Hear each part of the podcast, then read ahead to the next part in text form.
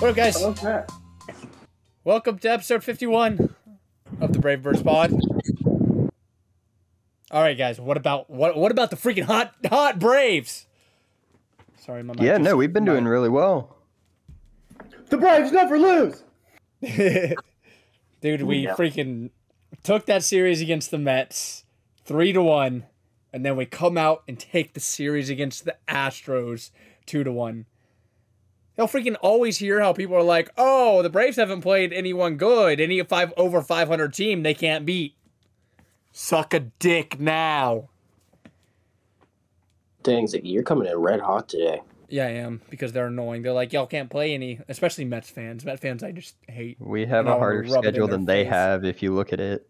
Yep, we are 17th strength of stre- schedule the rest of the year, and they are 26th.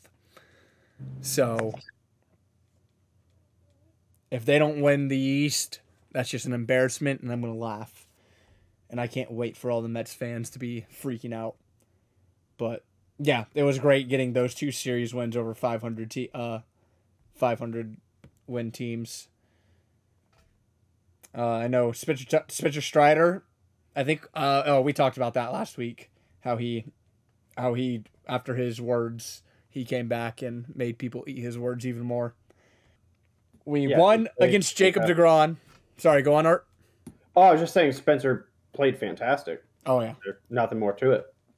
Yeah, but sadly in our loss to the Mets freaking o- Odorizzi he didn't play terrible. His first two innings sucked, but after the rain delay, he said he went and worked on some control stuff in the uh bullpen in the in the clubhouse and he came out and just dominated.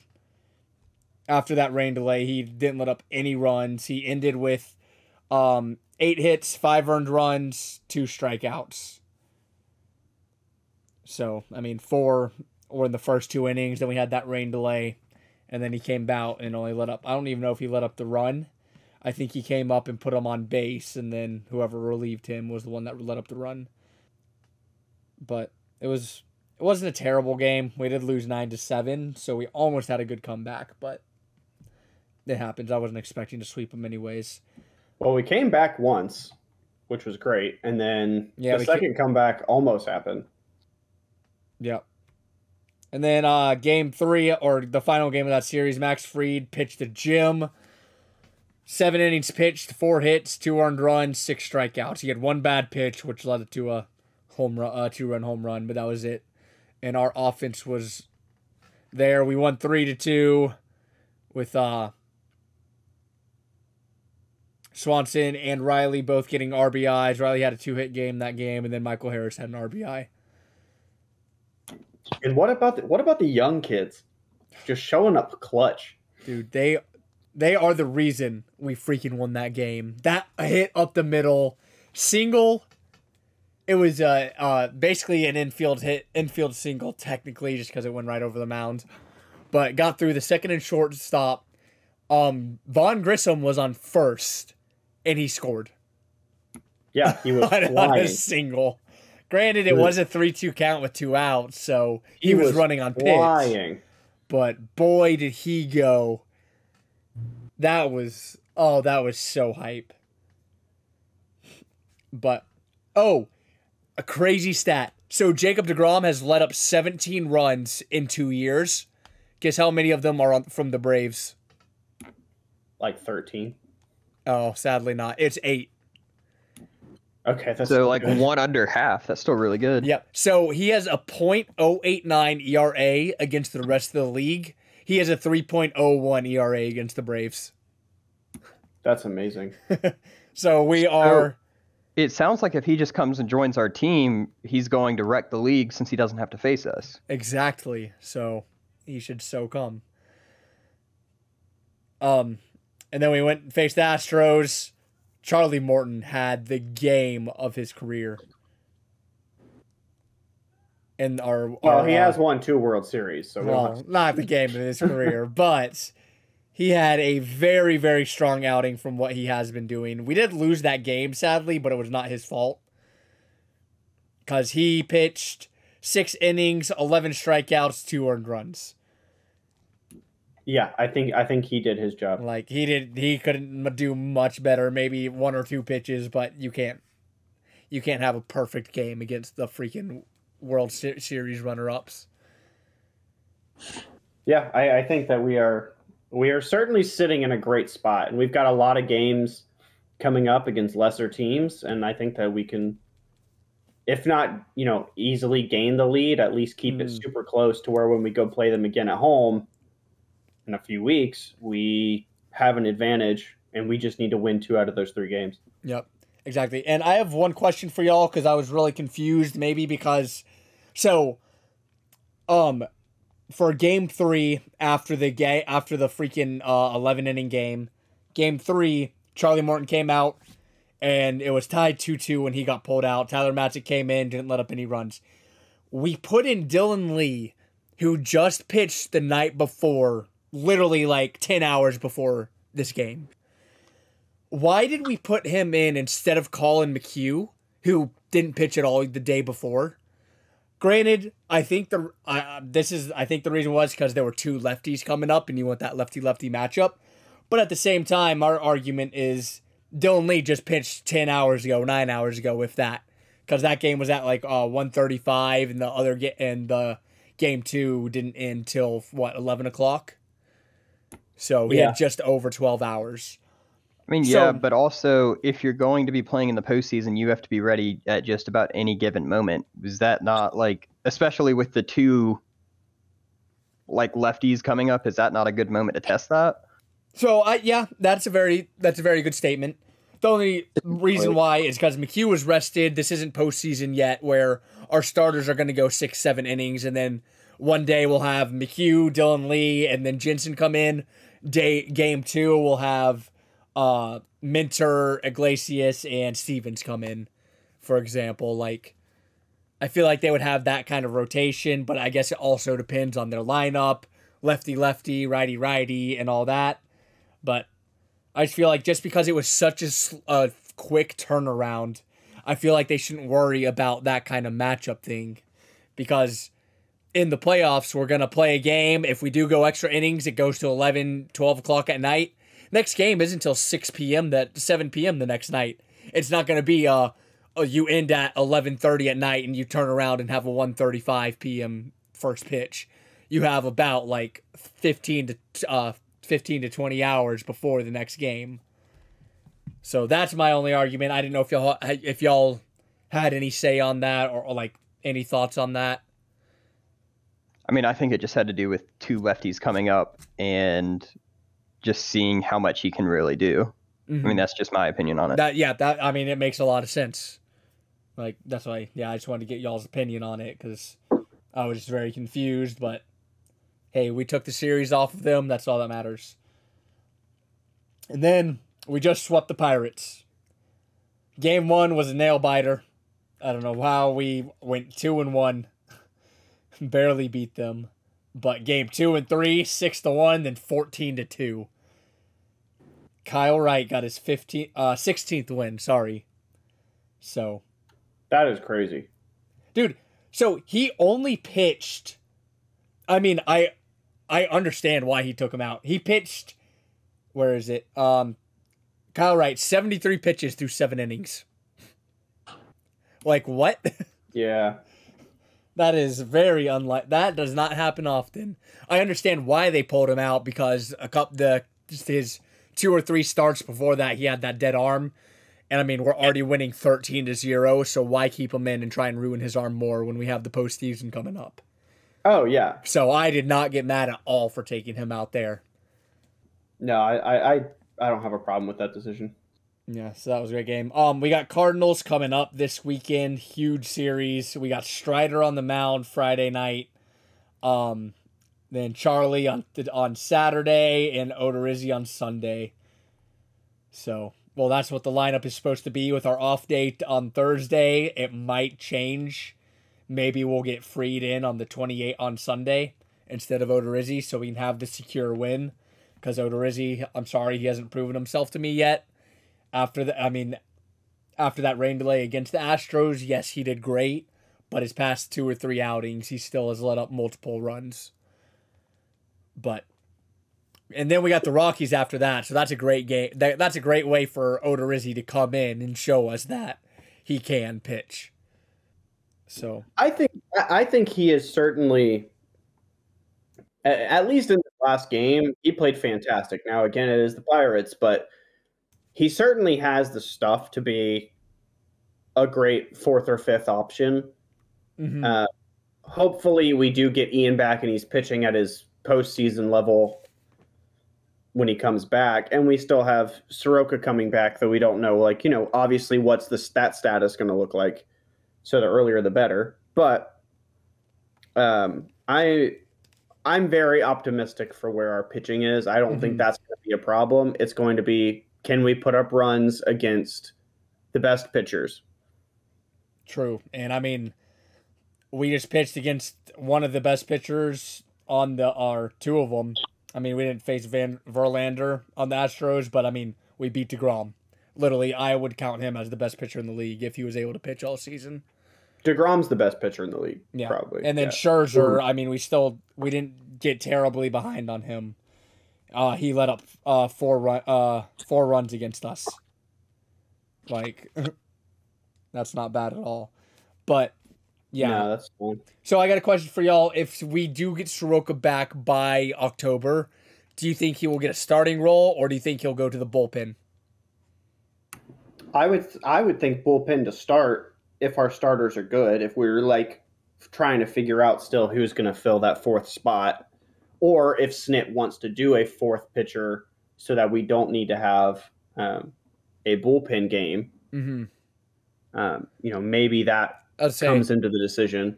or you could use uh, an opener and then send Soroka in. Use the opener for one in, first and second inning, then Soroka come in, pitch three to six or three to seven, and then we got our closers for eight and nine. Yeah, Yeah. like use him as a fantastic, as a fantastic relief in in big big air quotes relief pitcher. Like I mean, you a- could either have it set up like that, or if we had to have a bullpen game for some reason, just have him come in and do like three, four, five innings of that game. I I don't think he's going to get to the point where he's ready to go seven innings this year. Like it's too long off. I don't think he's had enough rehab for that. Yep. And he just played in Gwinnett this past Sunday. Six six hit, let up six hits. I think it was like one or two earned runs. Uh, and it was three point one innings with fifty pitches. So I mean, I I don't ex- honestly, it, it's a good outing for him for his first actual pro game back in two years. Yeah, I mean he pitched fantastic down in single A, but still for a guy that is that good of a triple or a major league pitcher, or should be as good of a triple A pitcher as he was, you know, single A should be a cakewalk for him. All I'm Uh, Yeah. saying is Kershaw pitched that single A during his uh his rehab and he let up a home run and Soroka didn't. So we'll take the small wins. Well, that and uh, the Braves don't give up home runs. That's just a fact. True. Actually, a fun fact from this Astro series, uh, that was the first home run that Max Fried had given up since like June 9th, yeah, which is Oh, insane. I would say I think he just uh, doubled his uh, home runs just in past his past two starts. Because he did let up one in the last game that he put, or yeah, that was the Astros game. I'm dumb. I th- was thinking it was, the, no, it was the Pirates last night, wasn't it? hmm Yeah, he let up one home run. Oh, did he give up one last night? Okay. Yep, just one to Chavis, but that was their only run. Or that was the only run he gave up, I think.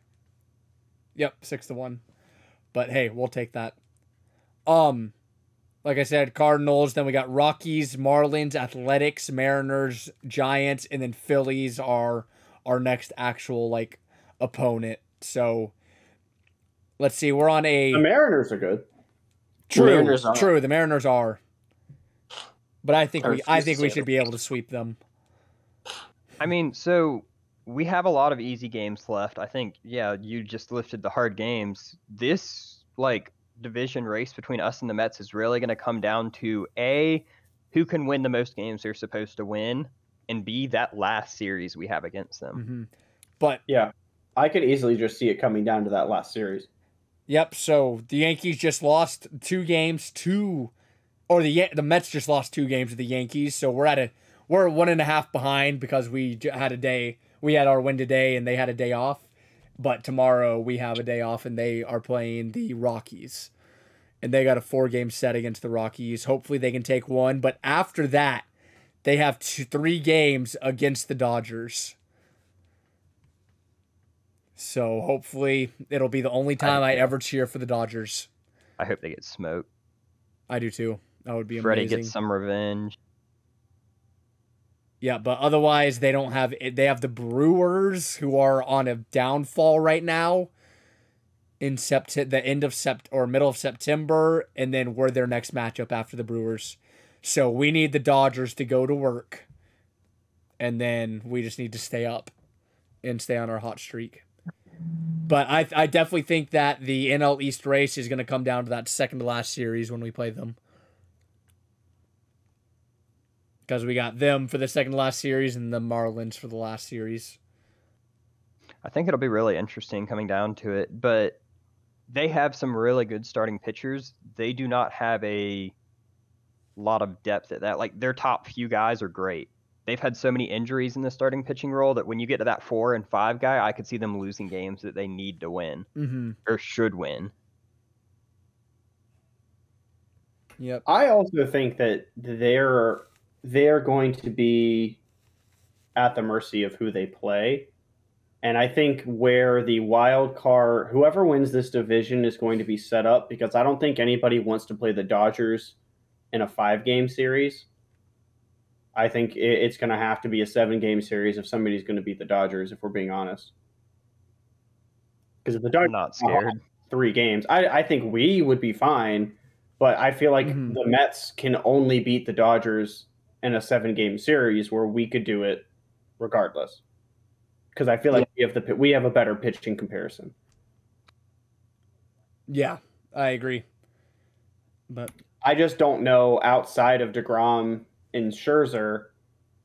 You know, do the Mets have enough to win four games? um not really because Walker is kind of injured. I mean, he did pitch last night against the Yankees.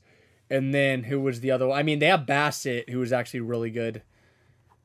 And then they had who else did we face that got hurt? He got hurt like in the second inning. Oh, I'm forgetting the second guy, But- but, yeah, he got hurt. Bassitt, Degrom, and Scherzer are the only pitchers they have. Who's their fourth guy? If you don't have a fourth pitcher, honestly, that's like a bullpen game for you. I, I really just feel like this might be the year where the teams that you see in the World Series are the ones that can put up four guys. Mhm. If you, if you don't have to do a bullpen game, I, I think that sets you up really well because you can actually have guys in a rhythm. Yep, and we are set on that. Yeah, I don't I don't think pitching is going to be our problem. Morton's getting back to his old self. Took him a little bit to get out of his funk, but his last four uh, starts, he has like a 2.1 ERA. So he's definitely coming back. But otherwise, today's game was great because uh, Matt Olson hit a grand salami into the river at Pittsburgh. First Brave to ever do that. Yeah, it was insane. It Um, was cra- yeah, but also listen to this stat. So, in his last 77 games, Matt Olson has 70 RBIs. In his last 46 games, he has 44 RBIs. In his last 35 games, he has 34 RBIs. In his last 20 games, he has 20 RBIs. Yeah, it's pretty safe to say he paces one RBI a game. Yep, he's been on an RBI machine after beginning the season with 17 RBIs in his first 49 games. So, Matt Olson is a great pickup for us. I love Matt Olson. So do I. He is he is a very very good replacement for that uh for that trader over there. Um. Anyways, um. Uh, MLB schedule was released today for the 2023. Um. We have our first. It's not our homestand. Uh, opening day. This is the first opening day since 1968 that every team is gonna play. And That's pretty cool. Yep. That is cool. And we are up in the nat up in uh Washington D.C. We got the Nats for our first series.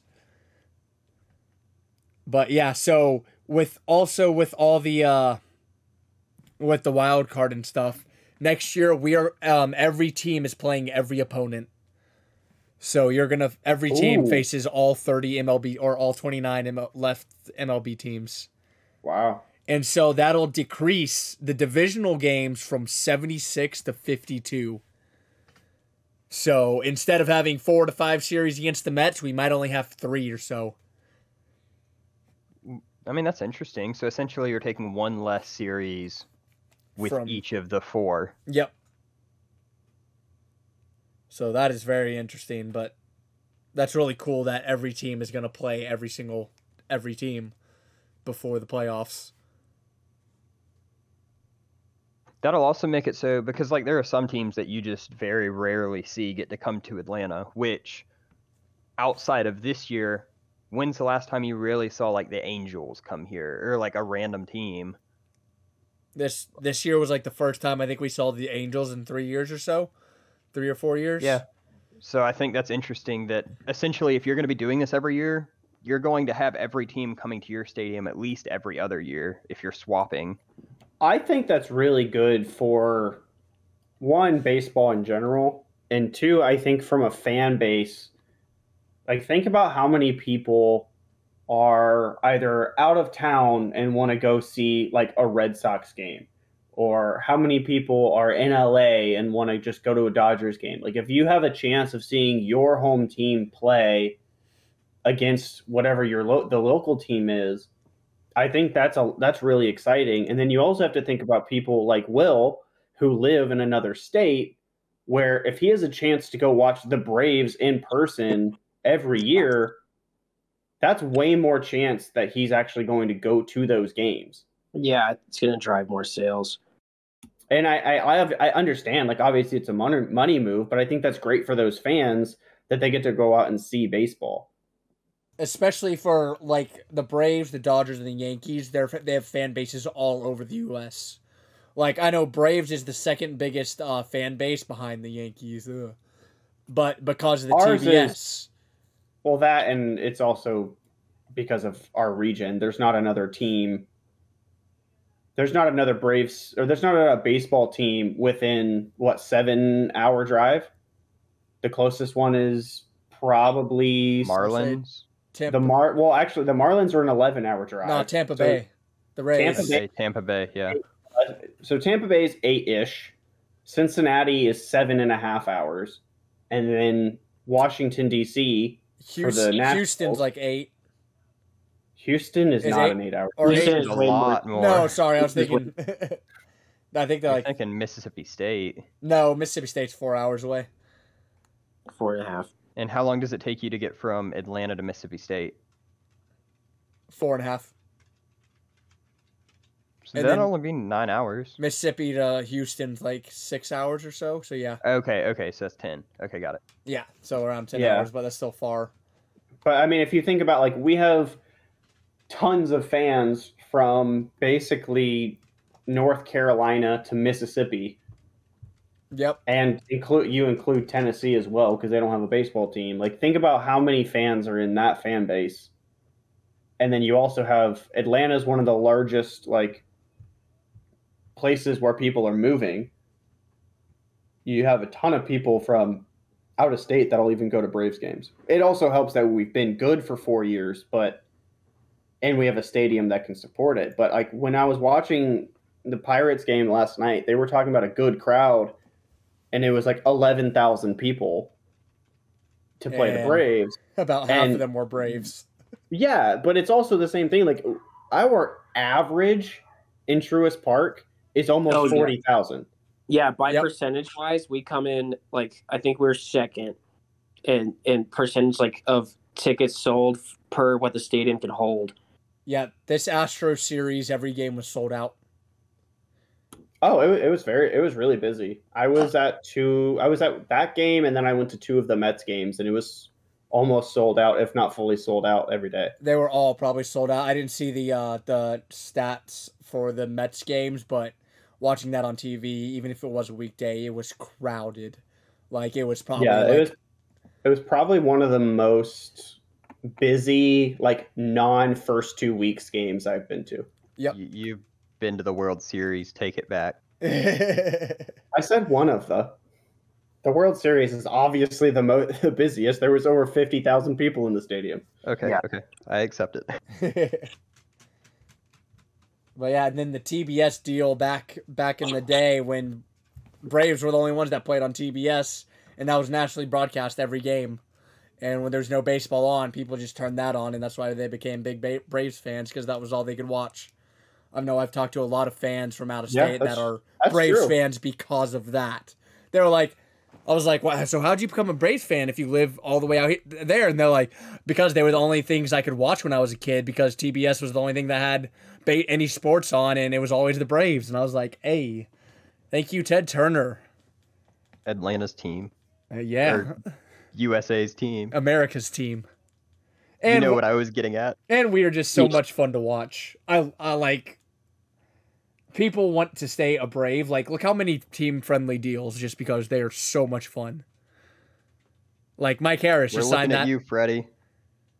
Mike Harris It just signed that seventy-two million dollar deal because he wanted to be a Brave because he's having a blast here. I think it speaks to the culture that Snitker, AA, and the other coaches and managers have really built out there. And the dugout is fun. Even when they're losing games, it doesn't really look like anybody's like super pissed off. Completely agree. Yep. I think that you see like a lot.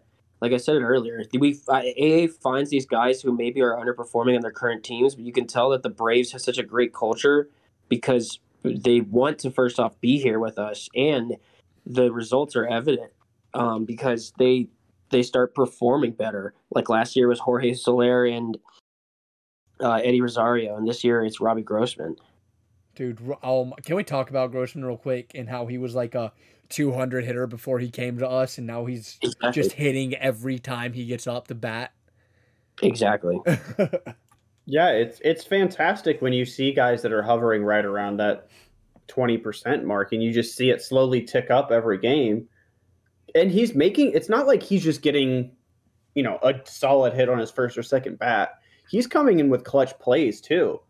Yeah. Like we have won games because of either him getting on base or getting a hit and driving somebody home or advancing batters. Like it, he's he's stepped up where we've needed to, and I think that speaks to again to the locker room like the ability. It's it's exciting for players that you know are good when they are put in situations to show it off, and guys that are that competitive in a you know, a locker room that's probably they're all probably talking shit to each other like, haha, I can get more hits off of this guy than you can. Like that drives way more competition and then success when you have guys that are like that. And being on the team that obviously just won the World Series has to be exciting when you're still good because then you're just looking to the future. Right now, I don't see a more complete team other than maybe the Dodgers. I think whoever wins between the Braves and the Dodgers, whoever wins the NLCS, is going to win the World Series. Yeah. hmm I completely agree. But speaking of how good he's doing, Ozzy Albies has been on the road trip with them, taking batting practice and stuff. Um, when he comes back, what do y'all think are we gonna do? We got Gross, or we got Grossman who's doing great right now. We have Vaughn Grissom who's just absolutely going off. And then Ozzy comes back. You know he's getting that starting position back the second he comes back. I think get rid of Ozuna. I think Those are my we'll, two. Well, uh, I we'll think we'll about him in a start seeing gross depending on who's pitching. We'll have Grossman or Eddie. Well, they're both left-handed, right? Grossman is switch hitter. Okay, so we would probably see. I, I feel like Grossman is really good for that DH spot. If there's some way we could teach Vaughn Grissom how to play left field, that would be sick. Because he has a good arm and he's fast as hell. And I want I I I want him on the field. Obviously, it's Ozzy's position. He's proved it. He's earned it. Mm-hmm. Um, and if he's you know, back to 100%. I think at first we may see him and Grissom switch off just to give him a break so he's not having to play five nights a week. But it, you know, I, I trust the managers. Whatever decision they go with is great, and I think we have a good problem to have. That if somebody is having a bad night or something happens, somebody just you know tweaks their ankle, we don't have to like jump off a cliff because we lost one guy. Yeah, we don't have to Rather freak than out. most teams that have seven starters and then you know two guys that are kind of fill in and then a couple guys that they shuffle in, we've got like twelve guys that can all step up to the plate and score runs. Yep. We don't have to go to the waivers and get somebody. Oh no, because I mean, w- when Albies got hurt, we freaked out for a second, and we were like, "All right, well, we got Arcia. Oh crap, Arcia got hurt. We need another guy, so we got Adrianza. What do you know? Adrianza got hurt too, so we just pulled up our guy from Double A, and he just showed off. And now they're all getting healthy again, and now we're just like, well, what do we do now? Because But you you- like even look at some of the teams that are doing really well, like the Yankees. They have people on their teams that are just spot fillers. Like Aaron Hicks, what has he done this year whatsoever? Exactly. And Joey Gallo we didn't don't start have doing that. anything until they traded him. Yeah, I mean, it, it, it helps when you're on a team where, you know, your best player is hitting a home run every game, because then you just got to get on play. You know, you just got to get on base a couple times a game, mm-hmm. and Aaron Judge is going to get you a home run. But when you you see almost a perfect correlation between Aaron Judge's success and hitting power and then them winning because the games that he's not hitting home runs is when they've struggled. He hit a little mini slump for like 10, 12 games, and they only won one of those games. And then he hits three home runs back to back to back in in games, and they've done well. They beat the Mets. thank you Uh, for that, by the way. Yeah. Yep, and um, all right. Can we uh can we talk about uh Ozuna from the Braves real quick? I'm Ozuna from the Braves. Are are we all at a consensus that all of us are done with him and we want him off the team? I said this last year. Will Rhett? Uh, yeah, I mean, like it's. Just I mean, sad. Will already. because he's he's getting. It's sad because it's like just when things seem to be going right for the guy, he messes up and something else happens. Which But- is, but, But, also, he had like the domestic uh, abuse thing, which obviously is a very complicated thing. Not going to get into that. But when he came back this year, he didn't do anything like when playing. Like he did not impress anyone. He wasn't doing like he was a eight or nine spot guy when he has the contract on our team to be a three or four spot guy. Mm-hmm. Yeah. And his fielding is a liability. That's the other problem.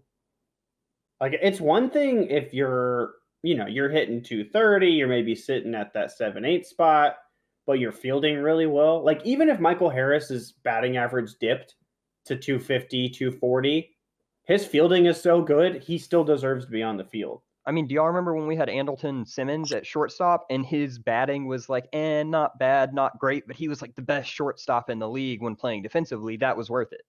yeah, and Jonathan, I remember Jonathan Simmons. Yeah, it's the same thing. Like I'm okay if you're really, really good at one of the two facets of the game. They can find ways to get you on the field. But if you're batting 220 and you can't field, why are you on the field? When we have a farm system like we do, we have a GM like we do, and we have depth like we do. There's no reason for him to be on the field. I agree. He's great for fill in when guys, you know, when guys need breaks. But at the same time, like he's not giving us a huge advantage in big games. You also Mhm. don't pay someone 65 million a year for 4 years to be a fill-in. Right. Until he becomes the fourth worst uh, MLB player in the league. AKA, that's him for the past two. He's, according to Fangraphs, since 2021, he is the fourth worst MLB player that plays. Wow. Is that based on like errors? um batting average errors, all that kind of stuff of qualified players. So like a certain amount of played played appearances or whatnot or games. But yeah, it was That's a stat wild. I heard the other day because somebody was trying to defend him. He's like, yeah, he doesn't. He's not. He doesn't seem to be doing too great, but he has as many strikeouts. At, he is the fourth most or fourth like most strikeouts on the team. He's up there with Dansby and them, and he tried to defend him, and then someone just pulled up the Fangraphs thing, and he's the fourth worst baseball player in the MLB. And I'm just like, Yeah. yeah, that's cool. Every every like ten games he can get a home run, but what is that? How does that help us in any way when he can't hit the ball? He's also home run or bust. That's the problem. Yep. Yeah. He's what Riley was in his in Riley's first year. Yeah, I'm gonna hit 25 home runs, but other than that, I'm not gonna get Yeah. on base. I'm gonna have three strikeouts for every home run, but every now and again I hit a good home run. Exactly. Yeah. Yep. So I want him off the team. I hope there's a way to somehow with this. They're not taking any any um responses until all the legal stuff is figured out. So as of right now, he's on the team. According to Snit, he's on the team. So he's going to use them. But thankfully, we have a ton of backup or a ton of better hitters than him. So he's not really playing much right now. But all right, that should do it for the Braves. Um, I'm gonna move on to MLB real quick. So Pujols hit career uh, home run 691 and 692 against the uh, Diamondbacks. I'm all for it. I'm all for the storyline of him getting 700. I really And I- want him to get 700. I feel like it's one of those things too. If he gets like, if he ends at like 698, 699, I feel like he has to come back. Yeah, He's already said it doesn't matter. He's not coming back. Uh-huh. Dang, that's really sad. And then Aaron Judge hits home run 48. That is wild. What's the So- single, se- se- se- single season record? Uh, it's like se- 68, 70 something by uh, was it Barry Bonds, Babe Ruth? One of those guys. 73 by Barry Bonds in 2001. Asterisk. So, and he's on pa- he's on pace for like 67 or 68, which is Yankees franchise record. So that would be cool to And see he gets an that. asterisk only because he's on the Yankees, no other reason. Yep. But otherwise, besides those two, not much more news came out. So I'm starting to the standings. Yankees, they're uh they're not doing too hot. They're actually have the Orioles have a better record than them since uh, I think it was June first. They were 47 and 38, and then the uh, or the Orioles were 47 38, and the Yankees were like 46 and 37, or whatever it was. I thought that was hilarious. But Yankees are up right now, eight games on the Rays, eight and a half on the Blue Jays. So Blue Jays are slowly approaching the Rays for second spot, and then the Orioles. There's no way the Yankees lose the division, right? No, I No I way. Think that, I think that might have been a concern, but it doesn't seem like it's going to happen. Mhm. I, I really don't think it's going to happen. yeah, no, I they don't think it will either. they're they got the Athletics and the Angels are their next two series. Yeah, they should be okay. So, but onto the AL Central, the Guardians are taking over. Three and a half games up on the Twins. It's four and a half on the Sox. Boy, did none of us see this coming. Will said the White like- Sox. The rest of us said the uh, the Twins would keep it. Yeah, Kind of like last year when the Giants came out of left field and no one expected them to be able to win their division, and they absolutely dominated and beat the Dodgers and the Padres. Like it's just someone you don't expect at the beginning of the season having a really good year. Yep. And then down in the AL West, Houston still up 12 games on the Mariners. So, wild card for the American League. Tampa Bay are one game up in first place on the Mariners, who are the third place. And the Blue Jays are half a game on the Mariners. Right behind them, Orioles fell back to two games behind. Twins are three and a half. Then White Sox are four and a half. So slowly they're the top three are slowly spreading or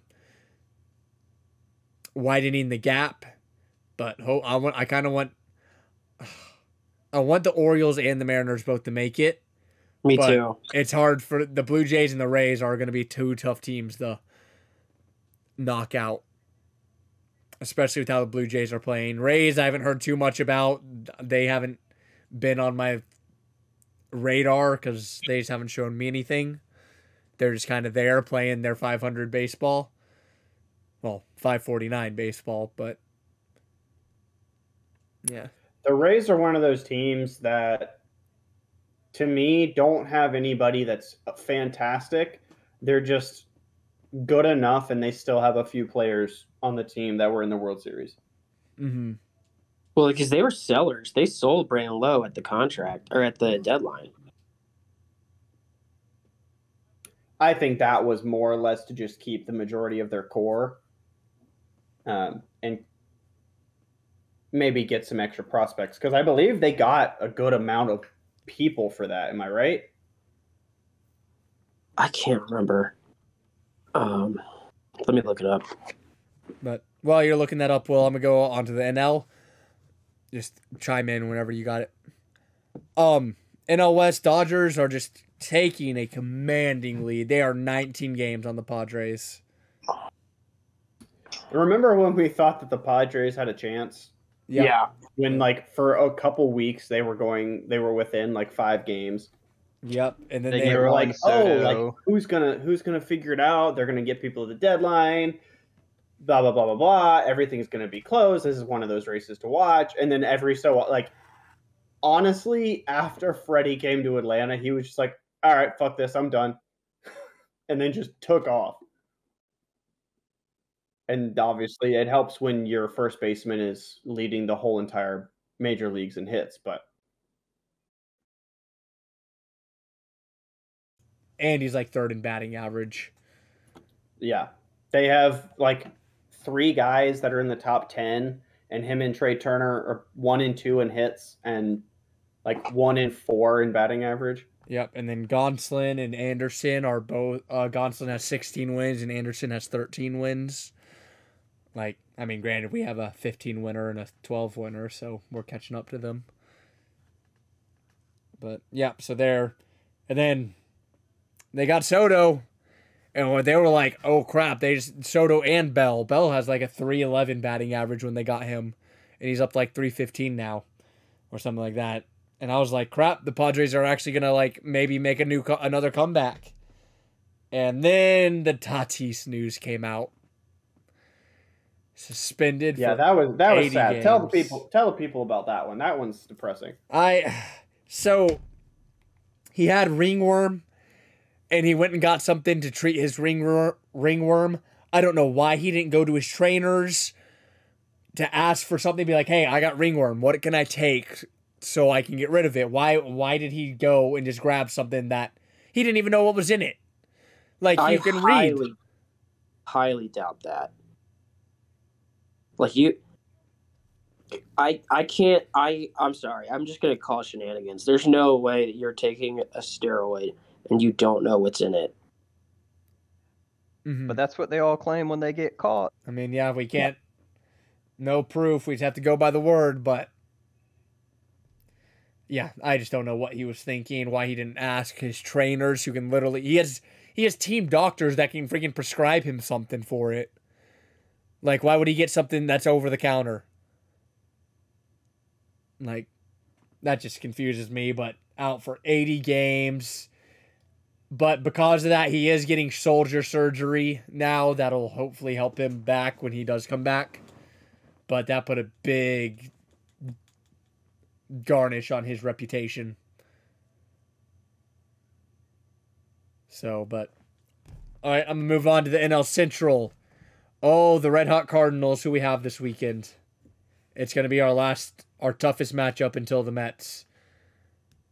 They are five and a half games up on the Brewers. Nine and one in their last ten. Phew. But it's okay. Last year, when they were red hot and getting ready for the playoffs, we shut them down and swept them. So I think we can do it again. And then last but not least, we got the East. I mean, we talk about it all time, all day, every day. Half game back of the Mets. They've got Dodgers after the Rockies. We got Cardinals and then the Rockies.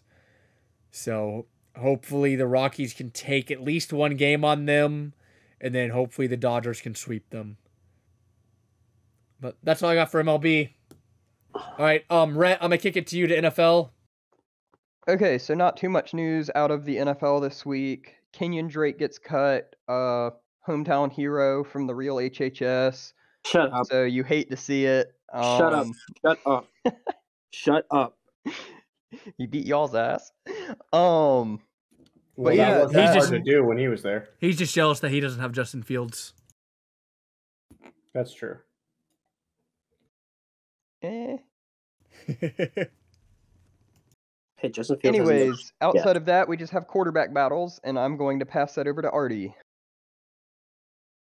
So, this one's more or less going to be an open question for you guys. Uh, I feel like the three teams that we're really looking at for possible quarterback battles, we have two that we know about. We know the Seahawks and the Steelers are going to have a quarterback battle.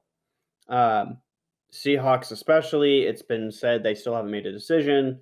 Steelers, it's looking like Mitch Trub- Trubisky, but again, we don't. They don't have anything confirmed. Uh, the Panthers would be on here, but they did confirm this week that Baker Mayfield is going to get the starting job. Uh, so, starting with the Falcons, the home team, who do you guys think at the end of the season we see finishing the season as the starter? Is it Desmond Ridder? Is it Marcus Mariota? At the end of the season, I I'm gonna have to say that it's Desmond Ridder. I feel like that's a safe bet, but it just depends because if the Falcons, the Falcons are projected to have the lowest wins out of anybody, any team this season. But if the Falcons do start off hot, maybe Mariota k- keeps the starting job. So That's a bit of a long shot, though, if you ask me. I think the end goal is to get Ridder, like not just throw Ridder to the wolves and have him get destroyed early, like we've seen other young quarterbacks have to do. Mariota's Mariota's role is essentially just be there until Ridder is ready. So it all depends on how fast Ridder's moving along. Unless Mariota comes back and has flashes of his first two years in the league, which I don't think he will. Like at that age, he's not going to be as dynamic in his run game as he used to be. Like he's literally just there until Ridder is ready. Yeah. Okay. Uh, do you have a? Do you guys have a mindset or an idea of when you think Ridder takes the starting job? Because I feel like we're all somewhat in agreement there that Ridder will finish, uh, either finish the season or get enough chances to start. Do you guys have a game or a, a number that you think he would get it at? Um, yes. I think he's going to have the job by October. Because Really, like game four or five? I think game five or six because we so game five is against Tampa Bay, and they have a really good defense. That'd be a rough one. But game four is against the Browns. exactly, but like I think so. Who at the- also has a really good defense? Okay, game three against the Seahawks. I don't think they're gonna. I don't know. Like if any, those teams are beatable. So, I believe that that will just that will give Mariota more opportunity to perform, which would postpone Ridder taking over. But maybe after we play at Tampa Bay, and then we host San Francisco middle of October, I could see that happening.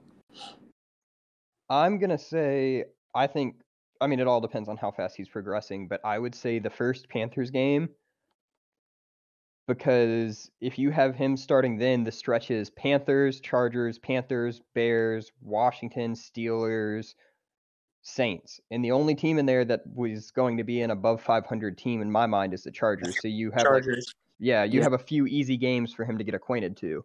Mm-hmm. Yeah, I'm with you there, Rhett. Zach. I think it's possible, but Ritter has been doing really well in preseason. But like I think it was Rhett was saying is that we don't want him to go out there and get pounded the second the season starts. I think they're going to get him in a play or a drive or two throughout the first couple games, first four games, five games, and then maybe take over after that, depending on how Mariota does. But otherwise, yeah, I think Mariota will keep the starting position for a little bit.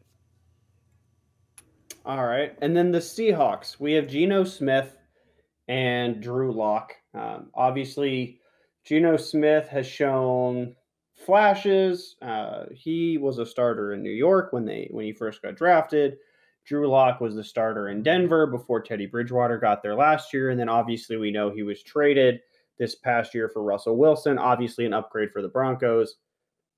Who do you guys think is the starter? I know they've been giving it's to me. It has seemed like they've given Geno Smith some more looks. I don't know if that's based on the system because he knows it better, or if he's really outperforming Drew Lock in practice. What do you guys think? Who do you, who do you think gets that starting job? I hope it's Geno Smith. I know Geno Smith is probably getting up there in age by now, but I have a lot of respect for Geno. Drew Lock, on the other hand, just sucks. Like yeah, it's not good. I don't know why the Seahawks were so high on him coming out of Missouri, but he Drew Lock is not that good. I just Yeah, I I'm- I I'm I, with you th- I think that Geno Smith's going to get the starting job, but it's going to be the same thing where um, Seattle is kind of waiting to put Drew Lock in. I just don't think Drew Lock's the answer. He's going to need to prove it to me.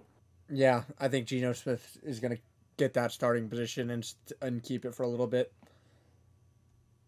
He proved it I- to us last year. I also think that the Seahawks are just plenty content this year to lose most of their games and Get go OP. for a quarterback Yeah. next year because there are quite a few that are going to be coming out. Yeah, get a solid quarterback. Yeah, win as many games as you can. Obviously, they have a you- great fan base, but yeah, You don't tell the players to lose; they just don't necessarily go and grab you a quarterback to help you. Yeah, yeah. It's the nature of yeah, it's I- like the nature of the game. I think they did more because they felt they owed Russell than anything else. Um, all right, and then finally the Steelers. Do we think Trubisky gets it? Do we think uh, Mason gets it? What do you guys think? I'm thinking Trubisky get or Trubisky gets it. He never really had a complete team around him. And the Steelers are by no means a complete team, but there are a lot more weapons there than he had before. So I'm interested to see how it goes. Yeah, I, I agree with you. I feel like the offense, the biggest hindrance last year for their offense was Ben Roethlisberger. Obviously, the line could have been better, but Roethlisberger was the problem. You have weapons everywhere. You have good receivers, and you have uh, Najee Harris in the backfield. So that's obviously not the problem. And the defense is pretty solid with T.J. Watt, and you know their defensive line's pretty good. It's just can and obviously it, they they made the playoffs last year. Did they deserve Barely. it? No, but they made the playoffs. Barely by the skin of their teeth. They shouldn't have made the playoffs. The Chargers should have. They were a better team, but they made it. Got blown out. It's what it is. What it is. Are we all just in agreement that's Trubisky, or Will? Do you have a different thought? I really think that they're going to get Kenny Pickett ready for the starting job. I think that that Trubisky starts, but my take's a bit different. I think that it's not going to be between Mr. Trubisky and and uh, Mason Rudolph. I think it's going to be what at what point, just like with the Falcons, what point do you decide to put Ridder in? At what point do you decide to put um, Kenny Pickett in? Because that guy's the real deal. At least from the little bit that I've seen, I remember him in college.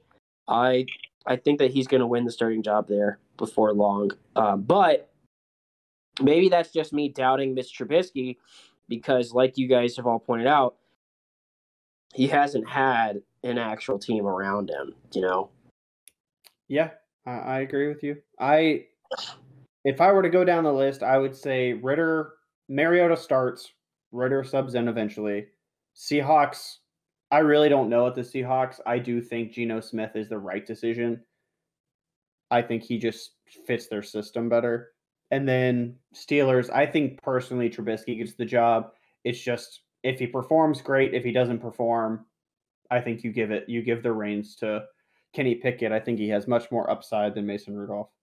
yeah, I agree. Yeah, I hope I hope Kenny Pickett gets the uh, starting position. I don't care much for uh, Rudolph. He hasn't shown me that he's a NFL like a great NFL quarterback and just more of a backup quarterback. I've seen more showing that he needs to be in the WWE than the NFL. Yes, starting fights left and I was right. gonna say, I mean, he could take he could take helmet blow to the head without getting hurt. He'd be perfect for the. WWE. Mm-hmm. All right, let's go through week zero. Uh, we're gonna do a little rapid fire for these games. Hell yeah, bringing it back. Bringing it back, baby. All right, we're gonna start off with um, the first matchup, the first game of the 2022 college football season. Austin Peay's playing at Western Kentucky. Western Kentucky does not have Bailey Zappe anymore. That's all I know about that team. So I'm going to start off first, and I'm going to pick Western Kentucky. I feel like that one's pretty solid. Artie? Yeah, I'm gonna have to go with it. I I think WK is uh, a okay. Yeah. What, All what right. do you think, Rhett? Yeah, I think I'm gonna have to go Western Kentucky as well. Um, what about you, Zach? Yep, joining the train. Okay. This is probably the game I, I think I'm most excited for. It's our first Big Ten matchup of the year. It's at a foreign site in Dublin, Nebraska against Northwestern. I'm going to say Nebraska. They were the best 3 and 9 team last year. Scott Frost is bringing back a lot of key players, and he has starting at quarterback for him, Casey Thompson. So I say Nebraska Northwestern is not a good football team, and they're probably going to be at the bottom of the Big Ten. Artie? I think Northwestern had a good run two years ago. I don't think they have a chance anymore. I think Nebraska wins this one handily. Rhett? I think Northwestern wins this one purely out of spite for Will and the fact that I don't care about either of these teams enough to look them up. What do you think, Zach? Dude, what? I have Nebraska was three and nine last year. They were the best three and nine team in existence. Yes. So after this loss, they can be the best zero and one team. I don't care. Well, that did happen last year to Illinois. I hear uh, more about Nebraska than Northwestern, so let's go Nebraska. Yeah, it's Only just shocking. Friends Rhett. with Will. It's shocking to hear say that, Rhett, because Casey Thompson is the, the Texas quarterback that transferred. Outside of Casey Thompson, name one player. What? No, you name one player. You said they have a lot of key players coming back. I Rhett- didn't say that. So what? Name one player. Rhett said he doesn't know anything about either of these two teams, so I admitted to it. Let's hear what you have to say. I honestly, I'm gonna back Scott Frost. I proved my point. No, I don't. Yeah, I don't know any of the players for Nebraska, but I'm still way. I'm gonna believe in them way more than I'm gonna believe in a Northwestern team that hasn't performed in. When was it? Artie? Was it two years ago that they had their? Northwestern, Crazy yeah, yeah, they uh they went pretty far in the West. I think they actually won the Big Ten West. Okay, yeah. All right, moving forward to Idaho State at UN Las Vegas. Um, I don't know anything about either of these teams. I'm going to say that UNLV takes it though. Yeah, but Uh, I'm gonna be in Vegas and I'm betting on the home team. All right, yeah, good idea.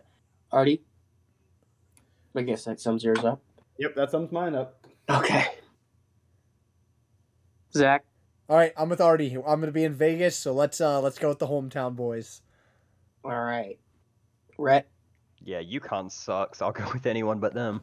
we're not there yet. No, We're not there UNLV, Idaho State. Oh, UNLV. Okay. Cool. All right, this next game is going to probably be a blowout. It's UConn at Utah State. Utah State's not that bad of a program. UConn, I think, barely beat UMass last year. Um, Oh, Utah. State should take this one handily. And the Cumble. Yeah, it was the Surprise, UConn. I agree. Utah State. Okay. Yeah. Artie? Artie, Zach, what you got? Oh, I think Utah State. U- UConn sucks, and Utah State's actually produced players. Agreed. Yeah. Um, this is another one. Wyoming at Illinois, the uh, Mountain West versus the Big Ten. I'm pretty positive that Wyoming football got robbed because of transfers. Um, so they basically lost. Yeah, this is what I thought. They lost 10 to the transfer portal, 10 players from last year. Good Um, lord. Yeah, so I think this one handily without even knowing anything about Illinois' football team. I think this one, just the, the different caliber you see between Power Five and G five schools, Illinois should take this. It's at home, but um, you know that'd be funny to see this upset though. I won't lie. Artie, Illinois. That's all Okay. I got. Illinois. all right, Zach Go Illini. Rhett. or Rhett, whoever's next. Illinois. Okay. And we're all riding the same train there too. Okay. Uh, now we have a team that some people may or may not be able to pronounce at Florida State. We've got Duquesne traveling all the way down to Florida State. For uh, Florida State got off to a rocky start last year. I would not be surprised if they lose to Duquesne after they lost to who is it? Jackson State, Jacksonville. Jacksonville State. Yeah. So regardless, though, I think that Mike Norvell at Florida State's coaching for his job, and you could see him on the. You could see him get fired pretty quickly if he loses to Duquesne. I don't think it's going to happen. So I'm gonna go. I'm gonna ride with Florida State. I mean, Florida State's first off not that hard to pronounce, but I will go with them to win. What about you, Artie? Yeah, I'm gonna have to go with the Seminoles. Okay. Uh, Zach, Yep, I got I got I got the old boys FSU. Uh, the all these kids are between like 18 and 22. I don't think they're old. yeah. Yeah, yeah. I got Florida State. Um, Charlotte at Florida Atlantic. The only thing I know about these teams is that Charlotte beat Duke last year, so I'm gonna go with Charlotte. Yeah, I'm going with Charlotte. Uh, I'm going with Lane Kiffin's old team. Let's go You're gonna- Owls. You're gonna you're gonna uh, support Florida Atlantic. Yeah, because I said this is Lane Kiffin's year, and you said you were going to hold me to that. Okay, well this has nothing to do with Lane Kiffin, but anyway, Zach. That Yeah. means I have to root for every team that Lane Kiffin's ever been on, except for Alabama. Yeah, I'm going with uh, FAU because I've actually heard about them. I haven't heard about Charlotte. Okay, well that sounds like a little bit of a cop out. Um, Florida A&M playing at North Carolina. A I very- am going to say that North Carolina will not break my heart two years in a row, and Tar Heels take this one at home. I think the Tar Heels got this one. I- Is now a good time to bring up y'all's Heisman prediction? Oh, how about yours? Oh, mine's still in college and has a chance this year. North Carolina. mine, mine still has. Mine's still in college. My new one. My old one does not. My old one is still in college. He just transferred to South Carolina. God. You're not a Desmond Ridder fan. Yeah, Rhett, what's your pick? Poser. I, I said North Carolina. Rattler. Yeah, I said Spencer Rattler last year, and he transferred to South Carolina. So he's still in college football and can win it this year to redeem me. All right. But uh yeah, I got North Carolina. If they if Yeah. they don't win this, I will never put my faith in them ever again. Be like, uh, nah, never mind. Um, okay, so then we have North Texas at UT El Paso. I feel this is gonna be a heated game mm, between North Texas and UTEP. Um, it's got to be just a couple hours from each other.